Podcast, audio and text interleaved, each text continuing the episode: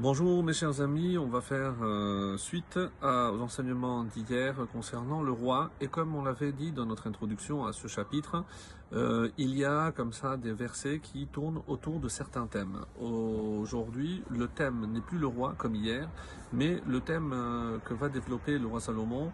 Et encore une fois, s'il parle de roi, c'est parce qu'il a été roi et il a été aussi très sage.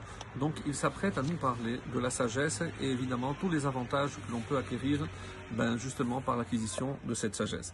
Et on commence par le verset Tet Zayin 17. Keno chochma matov mecharut. Keno, Keno c'est acquérir, littéralement acheter.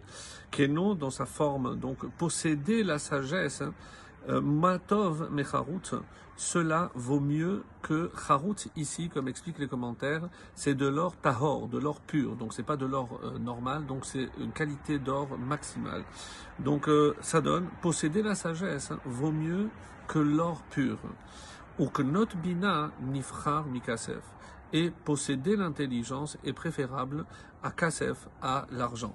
Alors, après que le chacham a, apaisé, a réussi à apaiser le, roi, comme on l'a vu hier, donc euh, lorsque surtout le roi se met en colère, donc le sage, le conseiller, qui fait preuve de sagesse, celui qui arrive à apaiser la colère du roi pour empêcher la mort et au contraire entraîner la vie, comme, explique le Balbin aussi, l'or et l'argent n'ont pas de valeur à ses yeux. Donc euh, évidemment qu'un sage qui comprend ce qui est essentiel n'accordera pas une importance euh, extrême à l'or et l'argent qui ne sont que des valeurs. C'est pourquoi le roi Salomon vante ici la sagesse euh, que lui-même, rappelons-le, a acquise. C'est-à-dire que, en quelque sorte, quelqu'un qui a atteint ce niveau de sagesse et d'intelligence se rend compte à quel point l'or et l'argent ne sont que pure vanité et au contraire, on peut plus devenir leur esclave et s'éloigner de ce que euh, Hachem attend de nous tous. Yudzaïn, le verset 17. Mesilat Yesharim sur Mera.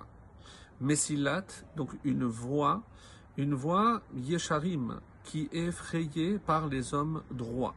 Donc euh, Yesharim, on a déjà vu cette notion-là, des hommes droits, on a parlé des Avot, des patriarches. Surmera, c'est quoi? C'est de s'écarter du mal. Donc on doit prendre exemple, et on a vu justement aussi dans la paracha, Yaakov, ce n'est pas parce qu'il a fréquenté un fourbe comme Lavan qu'il a appris de ses méthodes, et bien au contraire, donc il est resté, il s'est maintenu dans sa droiture, dans son honnêteté, son intégrité. Et la suite, Shomer Nafsho Notzer Darko. Il garde son âme, celui qui surveille son chemin. Donc ce n'est pas simplement de savoir qu'il y a une, voie qui a été frayée par les hommes droits, mais savoir l'emprunter et ne pas évidemment s'écarter de, cette, de, cette, de ce chemin. Et c'est comme ça, Shomer Nafsho, qu'il garde, il protégera son âme. Le ride dit par exemple, chez Loïkachel, Be'avon ou Bechet. Donc tant que je sais, je sais que je suis sur cette voie que nos ancêtres ont, déjà, on va dire, euh, goudronné, nous ont déjà pavé, donc c'est une route qui est déjà prête, alors on ne tombera pas entre les mains du Avon et du Chet, de la faute ou de la transgression. Le Gaon de Vilna nous dit, Messilat, hein, qu'est-ce que c'est le terme de Messila? C'est pourquoi c'est une, une- voie qui est déjà frayée? Qu'est-ce qu'ils ont fait nos, nos ancêtres? Eh bien, il dit on a ôté toutes les pierres. Les pierres comme des embûches, des obstacles où on aurait pu évidemment trébucher et tomber. Et le Radak dit se protéger, c'est évidemment s'abstenir de faire du mal. Donc, euh, en liant les deux parties du verset, comment je protège mon âme en, s'abstenant de faire du mal et comment je m'abstiens de faire du mal, évidemment en empruntant une voie qui a déjà été frayée par mes, euh, mes ancêtres.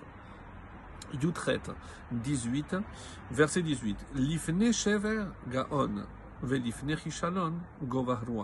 Donc qu'est-ce qui peut entraîner maintenant à euh, ne pas vouloir suivre cette voie qui est déjà trace, toute tracée? Pourquoi? Alors l'ivne shever gaon, avant la ruine, avant la chute, il y a gaon, il y a l'orgueil. De se dire pourquoi devrais-je moi suivre une voie qui a été tracée par d'autres? Et avant l'obstacle, et donc c'est-à-dire la chute, lorsque je trébucherai, govah ruach, c'est donc euh, la présomption. Et là, on comprend que que ce soit l'orgueil ou la présomption, c'est ce qui peut pousser l'homme à ne pas emprunter une voie qui a été tracée pour nous-mêmes. Et c'est par exemple comme ça que on traduit Yudchet. Yudchet, on dit Shever, c'est Asson. Euh, L'ifne Shever. Avant la ruine, on a traduit, mais c'est aussi un malheur.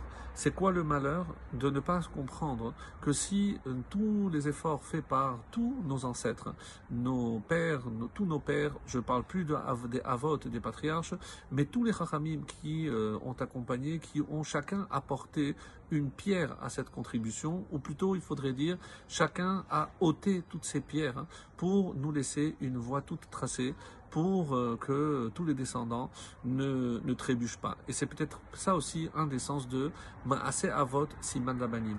Tout ce que les parents ont fait, ils l'ont fait pour nous, pour les descendants. Excellente journée et à très bientôt.